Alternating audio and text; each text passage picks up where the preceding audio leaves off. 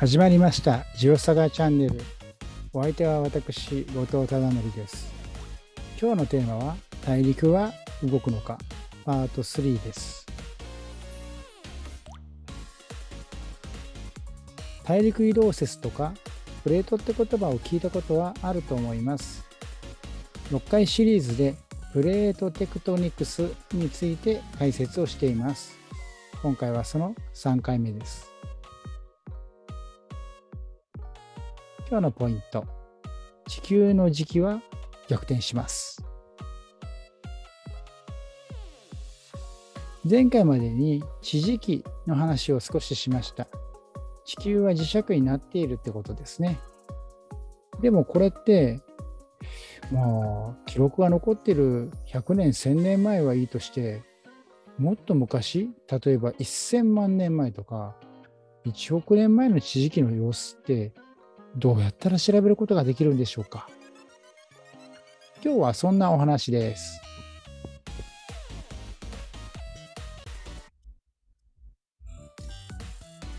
文系なくても大丈夫なんです。えー、石に聞けば岩石は当時の北を記憶してるんです。どういうことでしょうか？例えばその辺の石、マグマでできて冷え固まったあ火山岩っていう石に注目しましょう。その中には実は弱いんですが磁石があります。こんな棒磁石あるんじゃなくて鉱物一つ一つが弱い磁石になるんですね。全体としてはこれ大きい磁石に置き換えることもできます。さあこのマグマが冷えてできた家の中にどうやって磁石ができたのか。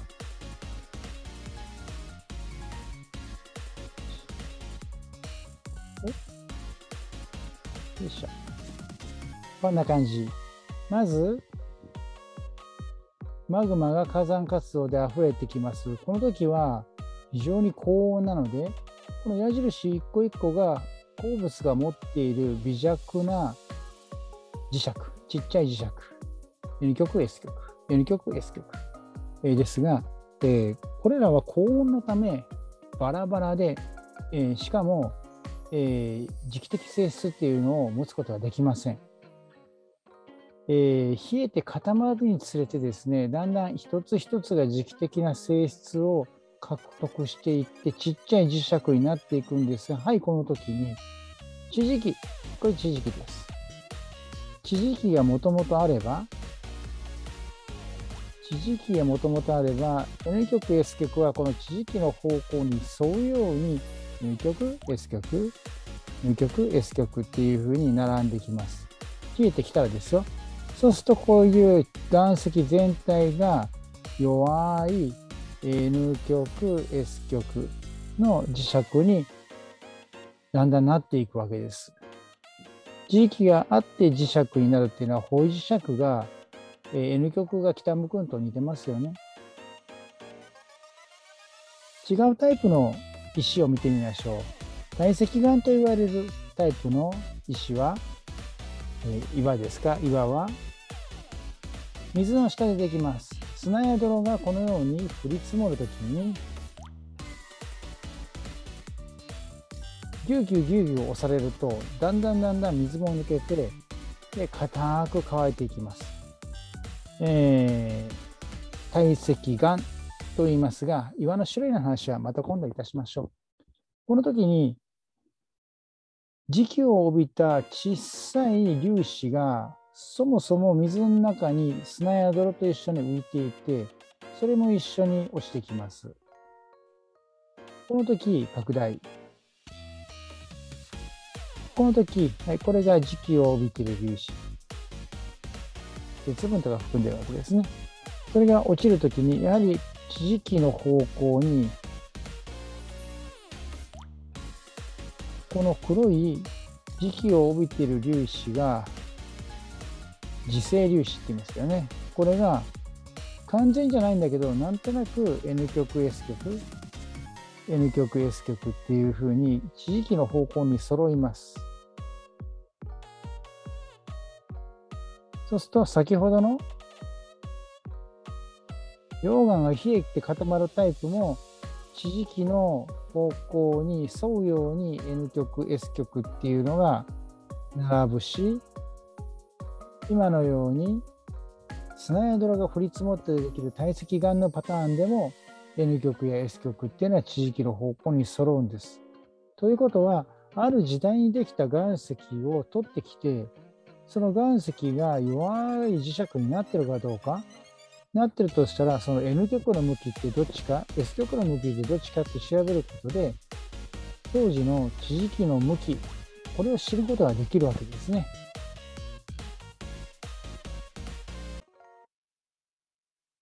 こうして地層の地磁気を丹念に調べていくと驚くべきことが分かりました。千葉県のとある地層そこでは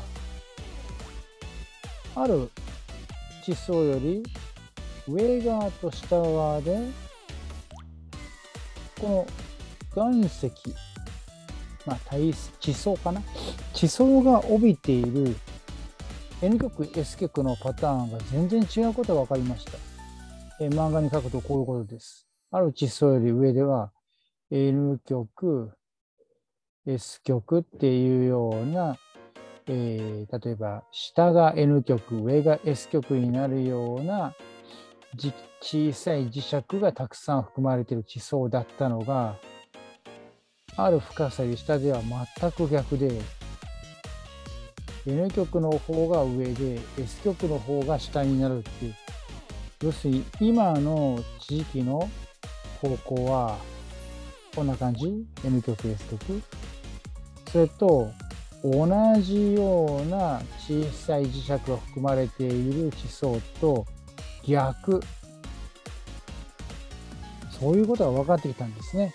この境目がおおよそ77万年前あるいは78万年前と言われていてでここは連続的に地層が降り積もったところですから77万年前に何か起きたんですね。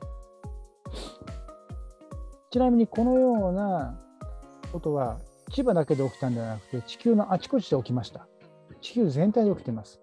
ですけれどもこの千葉の市原市の地層が一番保存状態が良く連続性この降り積もった連続の度合い連続性もとても良いのでなので、この77から78万年前に何かあった後の時代を千葉時代と呼びましょう。この地層が千葉にあったからですね。千葉ニアン。かわいいね。千葉ニアン。というふうにもう決まってます。なので、どこが千葉時代かっていうと、ここからここ、イオニアンって書いてます。これ違いますね。これがだから千バニアになりました。で、この黒に載ってるのが正磁極器と書いてますが、え今の地磁気の方向と同じ方向に小さい磁石がたくさん入ってる地層。これが見られるのが78万年前程度まで。その後、逆磁極。これは日本人の松山先生が最初に見つけました。逆の時代もあるんよでもその中よく見ると今と同じ時代もあって結構複雑です。黒が今と同じ。だからこれを正磁極期といって今と逆。あたかも地球の磁場が逆になってしまったかのような期間なので逆磁極期と呼びます。えー、これ非常に目まぐるしく変化をしていて258万年前ぐらいにはまた正の時期に戻るけど今と同じ正の時期に戻るけど逆の時期も間に挟まれてるんですね。複雑です。これもっともっと古くまで遡れます。つまり古い時代の岩石を調べればいいわけですね。一箇所ではダメなんで世界中で調べて全部合わせるとこんな感じ。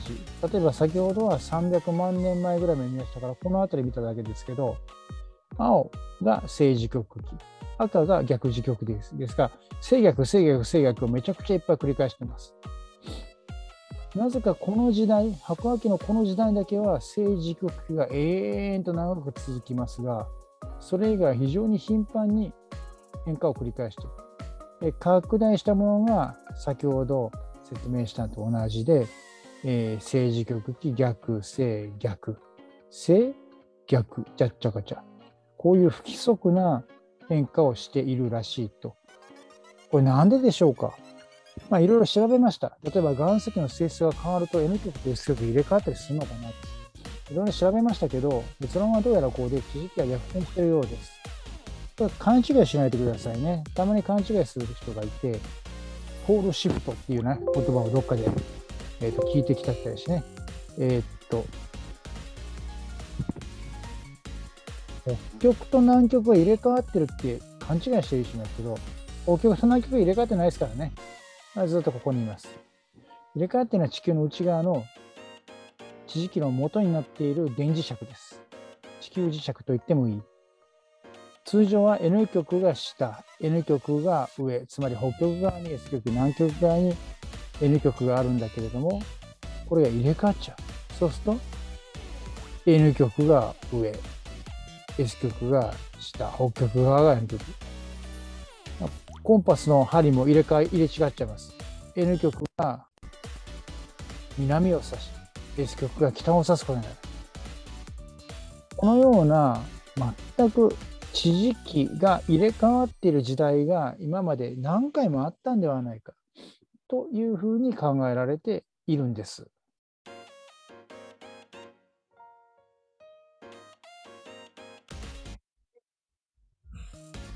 さてさてなんでこんなことになっとるんでしょうかそれは地球の中にこのような棒磁石を埋め込まれているわけではないからですね。じゃあ何が埋め込まれてるんでしょうお話は多少複雑です。ゆっくりやりますね。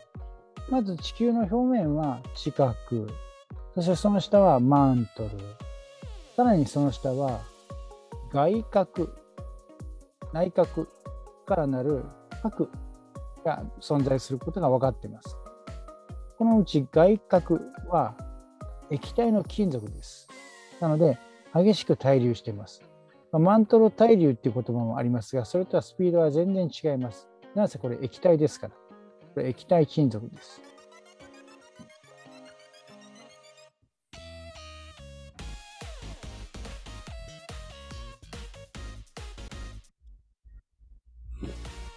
対流のパターンはここに示されるようなとても単純なパターンでは必ずしもなくてこちらに示されているようなこうねじねじのパターン見えますかね。こういう渦巻きのようなもっと複雑なパターンを実際にはしてます。液体の金属が動くと何が起きるでしょうか。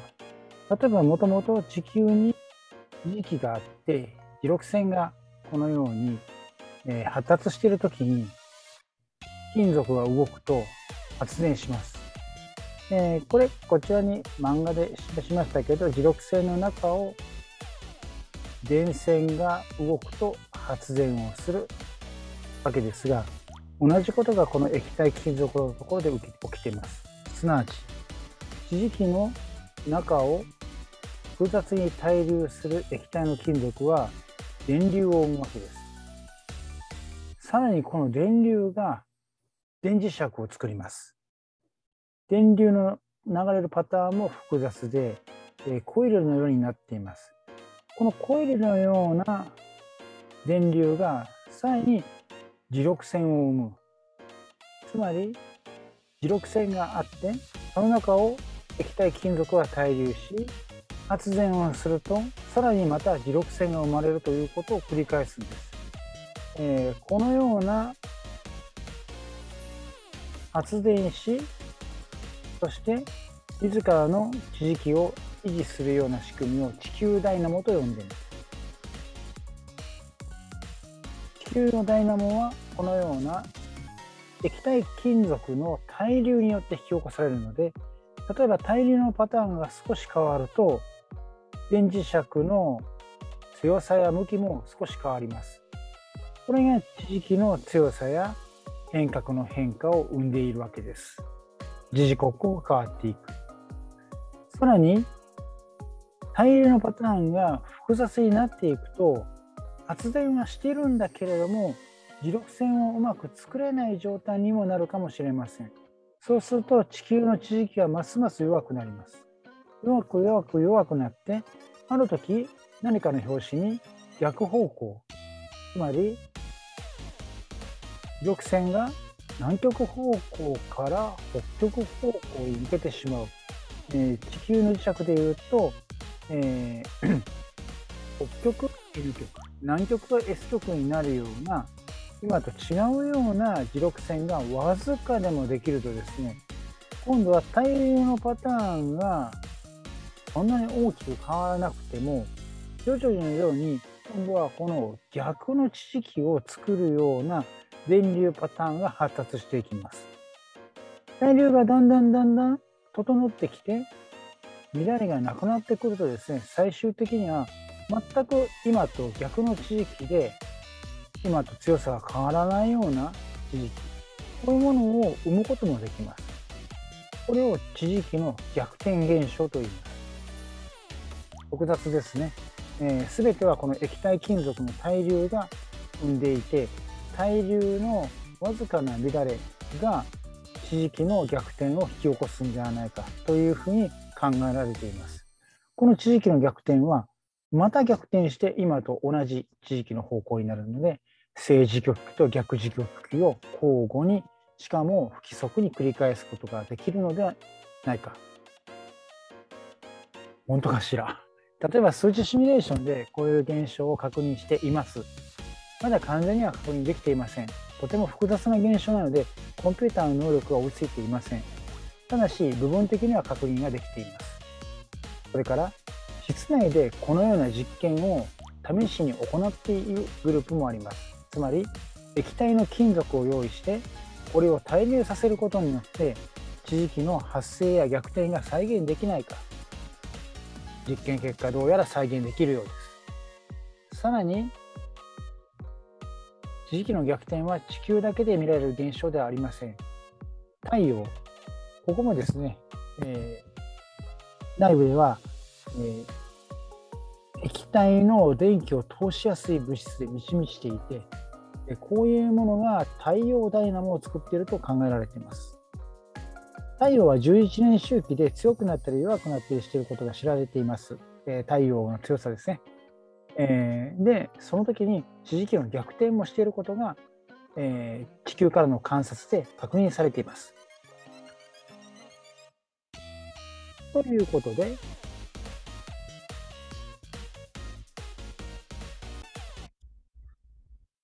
ということで本日のポイントは地球の時期地域は逆転を繰り返してきたんだということです。えー、この地域の逆転がですね、えー、なんと大陸とか海底が移動しているという証拠につながっていくんですがその話もまた次回に続きます。参考資料です。うん、